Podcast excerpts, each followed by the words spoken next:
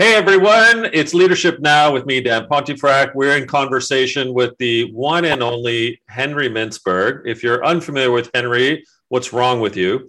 Uh, he's a writer, he's an educator, mostly about managing or- originations, uh, about developing managers and rebalancing society. But he um, he's an outdoorsman, and I can prove this to you because I've bicycled with Henry uh, through the ups and downs of the Victoria terrain where I live here in British Columbia. He's the author of 20 books, including favorites of mine like Managers, Not MBAs, uh, Simply Managing is a classic, and of course, uh, recently ish, Rebalancing Society. We'll get into that.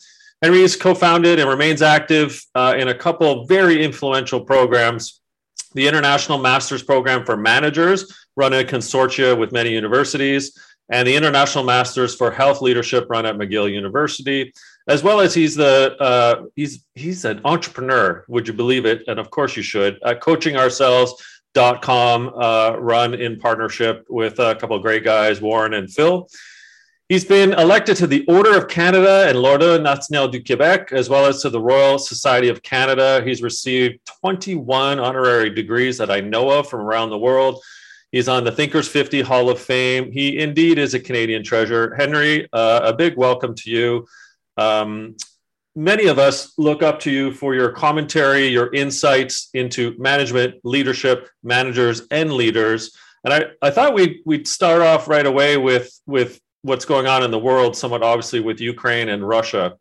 And you know, you've you've come out uh, quite poignantly, if not uh, vociferously, really obviously against uh, the invasion, but also wondering what's going on inside of Russia and why people are not thinking about um, perhaps doing something about Putin. What, what's your take, Henry, right now on democracy and what's happening in the world, particularly with Ukraine?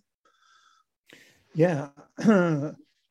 Interesting question. Let me just clarify a couple of things. The bicycling we did, Dan, was in our young, it was in my younger days, about three, four years ago. So, uh, yeah. So I'm I'm old now, but I still bicycle. Um, and uh, and 21 honorary degrees that I know of too. Maybe there are others. Um, I uh, sort of two separate questions in a way: Putin and, and democracy, uh, because uh, Putin is there's lots of autocrats in the world, and and Russia was not particularly democratic uh, before compared to the demise of democracy in in so many countries, including especially the United States, mm-hmm. where it's really in free fall, I think. Um, but as far as Putin is concerned himself, um, it, it's it's absolute madness and, and always has been, but this brings it to the fore um, that we enlist our futures in the hands of three individuals uh, the people who run the US, China, and, uh, and Russia. Uh, so, so one man sitting in the Kremlin, or God knows where he's hiding, yeah. um, could be destroying all of us. And, and, and, and we use idiotic phrases like mutual assured destruction to protect ourselves by saying, well, he won't do it because he'll ruin his country. But the man, the man is is a lunatic and he's paranoid and he's got his back against the wall. So your future and mine are now sitting in the hands of a nutcase in Russia. Um, and why we tolerated this ever. Mm. Uh, this this man in this war would be nowhere if they didn't have nuclear weapons.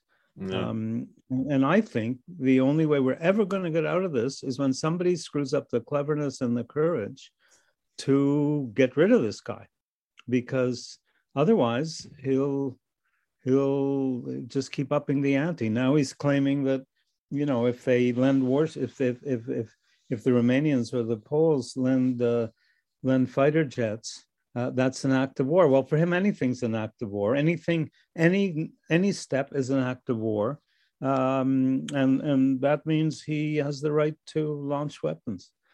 Uh, now, look, uh, Indira Gandhi was taken out by her own guards um, because she had the gall to send troops into the Golden Temple, mm-hmm. the Sikh Golden Temple, and her guards were Sikh. Um, he can hide, but he can't hide from every single person, and he can't hide from people who he may not even know uh, have Ukrainian roots or Ukrainian relatives. Mm-hmm. Uh, but until uh, I, uh, it's just sickening. It's, it's just sickening. Anyway. And, and you've um, you've said democracy democracy itself has been under siege before uh, the recent crisis. So, what's your analysis these days on the state of democracy? Well, you know, it was interesting because we had a, a, a period not very long ago. I lose track, but maybe maybe 15 years ago, I can't remember, where we were marveling in the fact that one country after another was turning to democracy. Uh, Ukraine was one of them, mm-hmm. and um, and uh, and suddenly it all went to hell. And you know, the the the the big question that I'm asking myself now is what is dumbing down so many people? I mean, what is dumbing down so many people? Um, and I'm not talking just about Russia, or I'm talking about uh, uh, the United States and Canada with the whole trucker business and so on. I, I'm not opposed to truckers, uh, um, you know, wanting to, uh, uh, you know, manifest themselves for things they that are troubling them, but this complete madness of of, of blocking a city and trying to take over the government in effect by forcing legislation to get rid of masks or to get rid of vaccines is, is, is utter madness. You know, and then you had a conservative member of parliament referring to this as a uh, traffic problem, right. as a parking as a parking problem. Yeah. Uh, uh, what is I? You know, I'm I, I'm serious when I say, are, are we drinking something? Yeah. Uh, is it the proliferation of you know, you can sit, I can sit not here where I'm in the country, but I can sit in Montreal or Times Square in New York and, and access millions of telephone calls. Now, is that scrambling our brains? I don't know. Um, but but uh, Harari, the guy who wrote *Sapiens*, talks talks about the, our disconnect from nature, um, and that may be a factor. The you know, but but but this kind of monumental stupidity in in field after field after field it's just including our own in management uh, you know as well as i all the nonsense that just you know the the idea of, of quarterly earnings as if huge corporations change their course in the space of three months uh, it's just part of the madness. Well, let's let's segue there, Henry, because I think you've you've touched on uh, some of the maddening items I did want to catch up with you on because it it has been uh, three or four years since our, our bicycle ride, and the pandemic has prevented me from seeing you face to face in Montreal. So, one of the things I know you believe in strongly is that culture is set by the founder of the organization. Now, that could be public it could be private it could be plural but that that leader so the team or the unit or the indeed the entire organization they you you you believe that they establish the culture but from there there's kind of this question of the enhancements or the fixing it or the recovering of it if you will. So wh- where are we in that assessment of yours and and what, what are some observations you've seen i suppose as we're potentially entering into an endemic era, or if not a post-pandemic era? Well, you know, culture is is is slow to build and careful to build, and and you've got to be absolutely determined and so on. Um, and that's easier for someone who's starting fresh than it is for someone who's moving into an established organization. But it's still doable in established organizations although killing a culture can be done very, very quickly. And I've seen case after case, as have you, where some chief executive, some narcissist takes over and just brings the place down in a matter of months. Yeah. Um, it takes years to kill it, but months to kill a culture. So, so, so, uh, you know, and as you know, and already mentioned, the uh, the word community ship is central in my mind. Uh, uh, I'm not a big fan of leadership uh, to the extent that it's hyped. Mm. I, I, definitely believe in leadership and I believe in people who can make a difference. Um, but this hype of leadership, this cult of leadership, because if you use the word leadership, you're always referring to an individual. Leadership does not mean collective; it means individual. Um, and and and we've got too much individualism in the world today, and not enough, uh, uh, you know, collective responsibility. And uh, and so I like the word communityship. I you know I just kind of made it up in a put in an article years ago. Um, but you know we've got citizenship and we've got ownership and we've got uh, leadership and we need communityship and good leadership enhances encourages instills and encourages and enhances leadership. And and if you want to know what communityship is just walk into an organization and in if you're uh, minimally perceptive in the space of minutes you'll know you know. Is there a real greeting or is somebody being paid to smile at you at the door? Mm. you know i mean these things become very evident. If you're in touch with your senses but as harari says maybe we're not in touch with our senses well maybe we need to go on more canoe trips as uh and bicycle trips for sure what, well, what have you observed then uh, during the pandemic? Where, where are some of those hopeful stories or observations of yours, Henry? Because your your ear and your mind is always to the ground, where you've seen examples of community ship actually come to bear. Well, it's interesting. Eh? Some countries, maybe New Zealand, I don't know, I can't keep track because everything comes and goes. But I think smaller countries are more able to deal with these things than bigger countries. Um, but uh, um, but some bigger countries have done better than others. Um, frankly, what's discouraged me most uh, about the pandemic is the utter lack of lateral thinking, the absolute utter lack of lateral thinking. And by that, I mean, if you look from beginning to end, the prescriptions at the end, at the beginning, are still the prescriptions about wearing masks and keeping our distance and you know, washing our hands or whatever it is. And those are all important, critical things. The only major thing that changed is because a couple in Germany had a good idea to create a new kind of vaccine. That was the big breakthrough.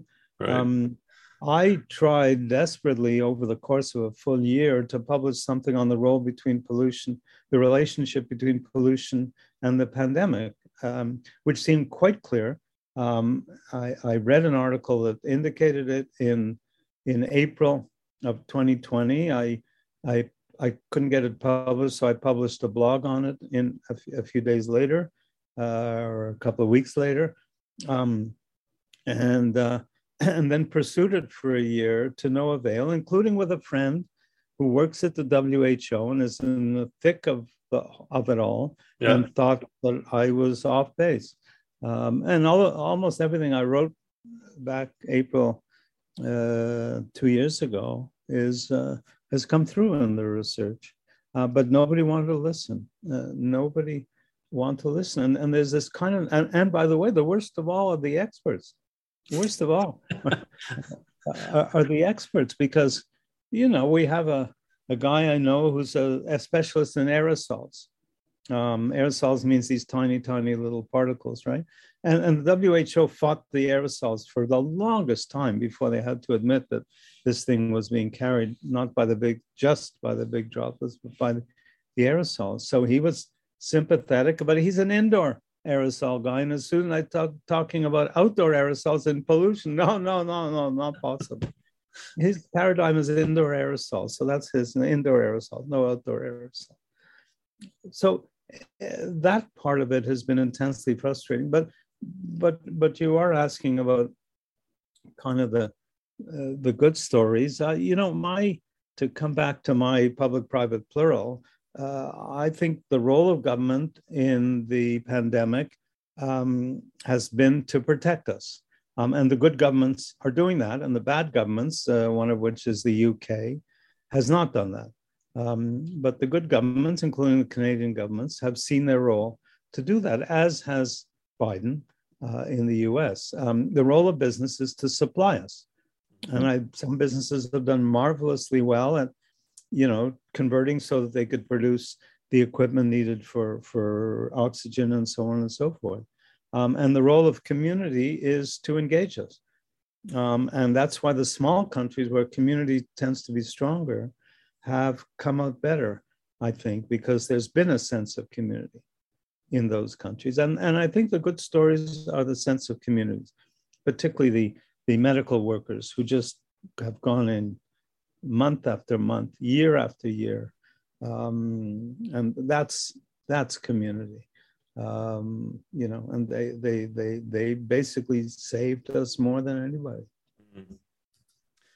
How about this? Uh, I, I, thought I'd read you something because you you brought up something there when you talk about healthcare, and to me, it almost seems that every healthcare individual, professional, what have you, operate with that deeper sense of purpose and our meaning. So let me read you something and then let's let's dialogue a little bit about this. So it's it goes as follows.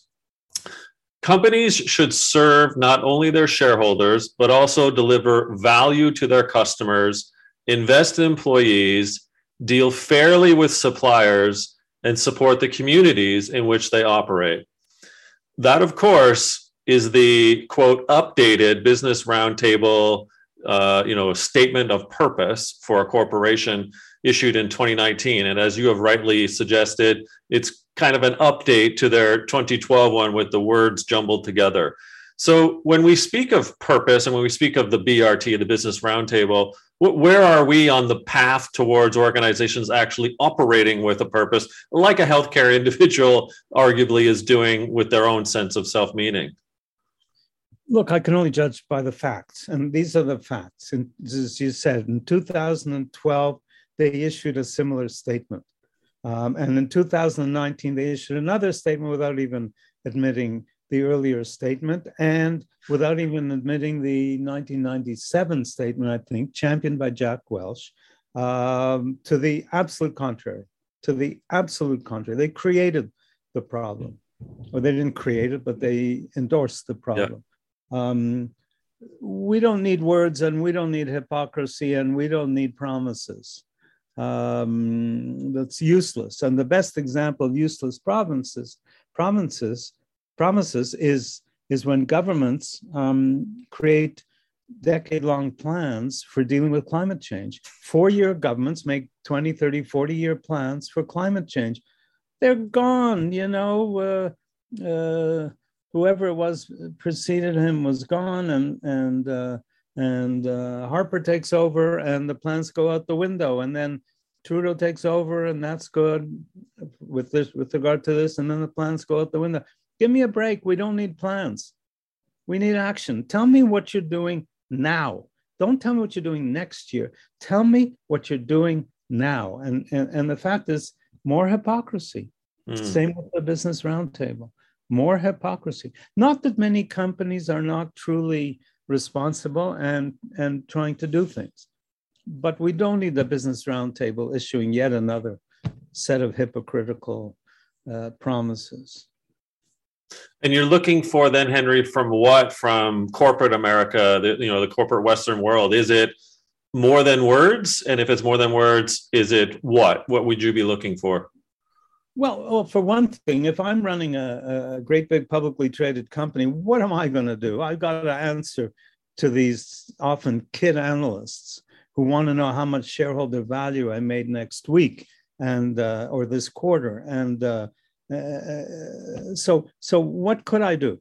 You know, my back's against the wall. I have a wonderful quote in my current blog, uh, slash blog, from a, a, a woman who was vice president HR in a major company and she talked about the pressure on her to produce all the time, to produce more and more and more shareholder value. But if you don't have the creativity and the imagination to produce more shareholder value, what do you do? You know, Apple, uh, Apple was amazing under Steve Jobs. I'm not sure what they've given us since Steve Jobs, but they still have to produce. If they pass $2 trillion in in shareholder value for the stock market that's the starting point you know that's the starting point okay what's next right. and maybe they don't have a steve jobs with the creativity to keep them going so that way so so what do they do Are they playing with their batteries? I don't know. Maybe some people think so. Um, but whatever they're doing, um, I have a new iPhone. I think it's terrible. I think it's worse. I had a seven. Now I have an 11. It's much worse than the seven. So, so I don't, I don't know. You know, I, I, I think, frankly, we might be better off to close down the damn stock markets altogether. Oh, really? Yeah, yeah. There's lots of companies that work without, without. Some work without without investors altogether. They're called social enterprises. They yeah. do perfectly well. Mondragon right. is a gigantic federation of co-ops that does well. We've got Desjardins, Vancity, and other things in Canada you know, and we've got other kinds of social enterprises of all kinds, not-for-profit businesses. So, so, but but even for-profit businesses could do a lot better with with patient capital. People who are in there for the long run, who know that if you push for immediate profit, you're going to screw up long-term thinking. So don't push for immediate profit. You know, if it's family owned, they're not in a rush. Yeah, when you when you write about rebalancing society, you often are uh, referring to that pluralistic society. That common good is balance between um, a strong business, you know, good government, and obviously the community ship or communities themselves. So, what are what are we getting right and or wrong in your view of where the pluralistic society ought to be? Well, we don't want a society that's based on any one sector. Okay, mm-hmm. communism yeah. communism emphasized or privileged the public sector, and that's what you get. Don't raise your mouth in China for anything the government doesn't like, in, including an accusation that a woman claims she's been raped by a senior member of the Communist Party don't raise your voice on anything. That's communism. Mm-hmm. America has America and Britain similarly have so-called liberal democracy, which is becoming less liberal and much more tilted toward uh, toward private interests and individualism, um, and it's destroying the democracy in both countries, particularly in the United States. So we don't want to we don't want a capitalist society. And uh, the big thing in America is to fix capitalism. Mm-hmm. Well, capitalism is broken and certainly needs fixing, but it's society that needs fixing. And that it will do by putting capitalism in its place, which is the marketplace, and out of the public space and out of the lobbying. The worst thing the Supreme Court of the United States ever did, uh, although maybe it's in the process of doing another one, is to open the floodgates to political donations. It legalized bribery. Mm. The Supreme Court of the United States legalized bribery. And then you got Venezuela and Turkey, left, right, doesn't matter, who privilege the plural sector, the community sector. and, and you have more and more countries, Hungary, uh, Venezuela, um, Poland, uh, um, Russia, uh, and so on and so forth, that privilege the community, that privilege certain community groups at the expense of others. What you need is balance. Uh, some countries have that. I think small countries, many small countries like New Zealand have it because you can't get away with things e- easier. Everybody knows everybody. Yeah. Uh, Canada has balance. Germany has balance. Japan has balance. The US does not. Um, Britain does not.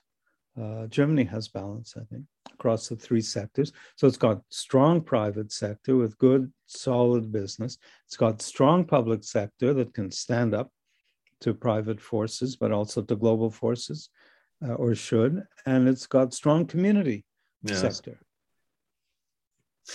You've, if you think about some of the mechanisms in which many leaders slash managers believe they have to operate it's it's through measurement and i know you've been on record as stating one can't measure management one can't measure culture one can't measure leadership. Yet here we are where through either shareholder primacy and thus shareholder value and return or stock buybacks share price or even inside the organization from a you know a culture perspective people measuring employee engagement or in in government you know polling and whether you were um, how you're polling how do you view measurement And how do you view getting out of the game of measurement so that leaders and managers can can lead more in, from the perspective of plural society that you're you're striving for? It's an obsession. I, I I I don't object to measurement. I measure lots of things too. You know, I I want to get some new handkerchiefs, and I measured the ones that I have to see, may get the same size. So I'm not against measurement, um, but but uh, but I'm against this obsession with measurement. If you want to destroy elementary school education, simply focus on measurement, which is of course what we do, and we are destroying elementary education. We can't measure a lot of the things that matter most to us. You know, love. Uh, uh, culture, uh, whoever measured the effectiveness of a manager, and don't tell me it's shareholder value, you know. So, so how do you measure? How do you measure leadership? How, how do you measure how I'm doing today in, in this event? I mean, how, how, do you measure it? Is it like four, nine, eight, 10, 12? What, you know, I mean, how do you measure that? Do you like it or you don't like it? Or you judge it, you judge it and give it a high number, you don't like, you don't like it and give it a low number. So, so you know, I'm I'm uh, as a kid I knew that Bob Feller could throw a fastball at 94 miles an hour. Okay, I remember that, um, and and I know that some of the uh, defense uh, uh, guys in hockey can go over 100 miles an hour with a slap shot, not a slap shot, but a that pass shoot thing, and um, uh, but so it's nice to have measurements and statistics but you don't measure the look at the Canadians, you know, doing so badly in hockey. I mean, doing so badly, and suddenly they bring in a new coach and they don't even make him coach, and wham, everything changes. Where where'd that come from? So the interesting things don't lend themselves to measurement. Look, I have this little game. If I say a restaurant's uh, uh, efficiency is a is a kind of neutral concept, right? Everybody wants to be efficient. So if I say a restaurant is efficient and I ask a group of managers, most of them say, I say, what am I referring to? They say speed of service. I say, is that why you go to a restaurant? Sometimes, not often. Okay. Uh, my house is efficient. Uh, even, even if you're not in Canada, they say cost of heating. You know, even if you're in a warmer climate, they say cost of heating. Whoever bought a house because of cost of heating, what are they doing? They're zeroing in subconsciously on the criterion that's most measurable. When we say efficiency, we don't mean effectiveness, we mean measurable efficiency. Yeah. And that's the problem because the social is much harder to measure than the economic. So the economic always wins. That's the trouble with the balanced scorecard. It's never balanced because what can be measured properly, easily, like profit, is a lot easier, or sales is a lot easier uh, than what doesn't lend itself to measurement, like social responsibility or quality of product or that kind of thing. Do you think?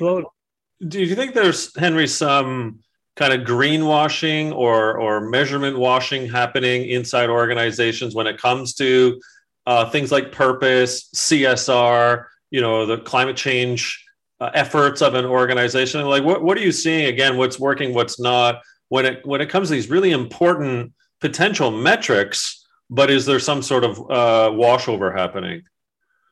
Dan, have you ever met a number you couldn't game? Has anybody ever met, met a number they couldn't game? Right. Uh, there's a million ways to game every number on earth. The, the Minister of Health in Quebec wants to force every GP to take at least a thousand patients. Okay um, that will have the following consequence. It will drive many GPs out of the province. It will drive others out of general practice, which will be the exact opposite of what he wants. Mm-hmm. Uh, some will only take healthy patients and get rid of their sick patients. Um, you can game any number on it. You know, if I have a difficult operation to have in a hospital, I want a surgeon with a high death rate. Okay. I want a surgeon with a high death rate. Why is that? Not not because I want a bad surgeon, but because I want a surgeon who takes the tough cases. Uh. Okay. There are stories of American surgeons who won't take tough cases uh, because it spoils their numbers. Hmm. Well, that's I would call your thinking is emergent thinking, which far, far too many people are narrow-minded and, if not uh, siloed in their thinking. So let's two more questions, and you've been generous with your time. But um, what, one is perhaps the exacerbating of how leaders follow other leaders, and what I mean by that is really the selection process of leaders in our organization. So if it's a bit of monkey see, monkey do, and we're only looking at the strengths, to your point of wanting to select a surgeon who has a high death rate, I potentially you're you're looking at things antithetically because you you suggest if i'm not mistaken when you're hiring someone we should be looking at the weaknesses. But so how do we discover weaknesses in this world if we're you know not married to our our spouse? Well you know it's it's interesting because uh, i'm not one for five easy steps to make the world a better place or improve management. Yeah. Uh, but i do have one easy step that could do it very easily. Uh, and it comes back to when Bolton was proposed by Bush, I think, to be uh, uh, the uh, the ambassador to the United Nations. And oh, people, John Bolton, right? John Bolton. John Bolton. Yeah. yeah, yeah. And people describe him as a kiss up and kick down sort of person. Well, who selects managers and who selects chief executives? Superiors. The board selects the chief executive. Senior managers select junior managers. What does that mean? It means they know all about the kissing up and nothing about the kicking down because um, they've never been kicked down. Um, so, how do you get around that? Uh, as I as, as you mentioned, um, we need to select people for their faults as much as for their strengths because it's the faults they're going to bring them down. Mm-hmm. So you want to make sure everybody's got faults. I hate to say this, but e- even you probably. So, yeah. so we all have faults, and we're going to make sure that the faults we have will not be cr- critical in the circumstances. So you got to assess their faults. Now, how do you know their faults? There's two ways to know someone's faults, best ways, I think. One is to work for them, and the other is to marry them um, or, or live with them. And uh, um, but you can't ask a spouse about somebody's about somebody's faults or an ex-spouse, even worse, um, but you can ask employees or ex employees about the people who were managed by the candidates. So, very simple. Nobody should ever get into a managerial job until the opinions are properly determined of the people who worked for them. That's most important because eh, managing is not about kissing up. You do some of that. You got to deal with outsiders and customers and all that. But it's about how you deal with the people who report to you. Right. And we need an objective assessment of that. Not very difficult. McKinsey, McKinsey elects its chief executive by a vote of its senior partners. Okay, I bet it never recommended that to any of its clients, um, but it worked for McKinsey for an awful long time. Maybe not recently so much, but it worked for McKinsey for an awful long time. Excellent point. Okay, uh, last question, and then I, I do want to ask you about structures in seven. So, um, outward bound organizations, Henry. This is uh, what you believe to be one of the biggest trends that are currently happening. Explain a bit about what you mean by an outward bound organization. Well, let's go back about 50 years uh, or 40 years and, and, and ask ourselves what were the two most popular strategies of large corporations? Uh, one was vertical integration, which is take, taking over parts of your supply chain, one on one side or the other not your supply chain, but your your value chain, whether you bought brought in your customer, your suppliers or your customers at one end, at the one end or the other. And the other was diversification. But mm-hmm. both were presented as within the boundaries. The boundaries of the organization were tight. If you wanted to vertically integrate, you bought your suppliers. General Motors might buy a battery company or might buy dealerships or create their own. Same thing with diversification. You want to go into another business, either create it on your own or buy one. Okay. Um, that's what you did. Wow, how that has changed. Now, the word outsourcing is precisely the opposite. You get rid of all this stuff inside that you're not particularly good at. Um, well, so in my last chapter of my new book, which will remain unnamed until you get to it, but um, but the the last the second to last chapter is called organizations outward bound and it talks about all the mechanisms we're using to blur the boundaries of our organizations. So one is uh, is joint ventures, obviously. One one is platforming, where we create an organization as a platform for others to come in and use. Wikipedia and and is a platform that I go in. I'm not an employee, and yet I'm like an employee. I can change the I can change the the data on it. So I'm like an employee, but I'm not an employee. I can go and use it and leave. I don't even pay fees. They want donations, but I don't pay fees. Um, Uber is using the notion of a platform organization to get away with outsourcing, I think, uh, mm. because Uber says, well, we just outsourced our driving to independent uh, drivers. And other people are, are, are uh, sorry, what Uber is saying is we're just a platform. You know, we just provide the technology and drivers come in and use our technology. Whereas other people are saying, come on, this is a form of outsourcing. You're trying to save costs and cut and and and cut costs by by by paying the drivers a lot less. So this isn't platforming, this is outsourcing. So and and then there's what I call associating. Uh, uh, uh, uh, uh you associate with other organizations like a chamber of commerce or an industry association, um, and you affiliate with others. Um, so you create a common group, like small accounting firms might, national accounting firms might connect with other accounting firms around the world to create a global, so they can serve their customers globally. That's an affiliation. So these are the different forms uh, that I referred to, and there, I think that's the biggest change in structure in, in the last half century. So I don't know if it's a bit of a scoop, but uh, I believe the book is to be called "Structures in, or Structure in Sevens." I'm sorry. Is it uh, due in 2022? Uh, it's gone into the publisher now, so yeah, I would say that unless they get it. Yeah, it'll it'll be dated 2022 and probably will not come out till the new year. Um, it's it's actually called it's subtitled um, structuring, I think, in sevens. Um, but the actual title is Understanding Organizations, finally. Ah. Um, yeah. Um, and it opens, I, I, I like the opening. The opening says, How many organizations are you kind of associating with today? Is 10 an exaggeration? And then I say, well, breakfast was brought to you by farmers and trucks and supermarkets.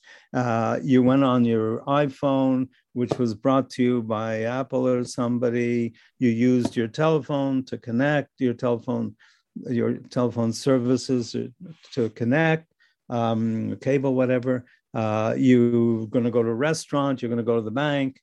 Um, and I, I, get through, I say, I count 17. How many did I miss? Um, we live in a world of organizations. We're surrounded by organizations. Everything we do, just about, is organizational. Now, you and I didn't need an organization to go bicycling. Well, we did actually. We needed somebody to make the path in Victoria uh, on Vancouver Island. Um, we needed bicycles that were made by manufacturers. So even that, um, but what, what we didn't bicycle in a club. That would have been an additional uh, yeah. organization. So. Well, we also needed uh, the great coffee shop with the pastries uh, that I re- regale with as well. Henry, you're you're uh, gosh, I've looked up to you for years, as have so many people. You've influenced so uh, many leaders, managers, and and just team members across this world. Can't thank you enough for this today, uh, everyone. Henry Mintzberg, visit you at mintzberg.org slash blog. You will not be disappointed. Uh, Henry is gratuitous in his insights into the world of organizations, the plural sector, leaders, managers, and team members. Henry, can't thank you enough. Thanks again. I just add something, Dan, which is the thing I'm working on now, which is rebalancingsociety.org, which is really Perfect. what I think is the most important right now. Uh, you're a gem. All right, thank Henry. You. Thank you're you so, so lovely to talk to always. Thank you. Good luck with the new book. I, I can say that to you anytime. Good luck with the new book. you can say it to me anytime too. I think we're just uh, we're masochists, Henry. I think that's what we are. I know. I know.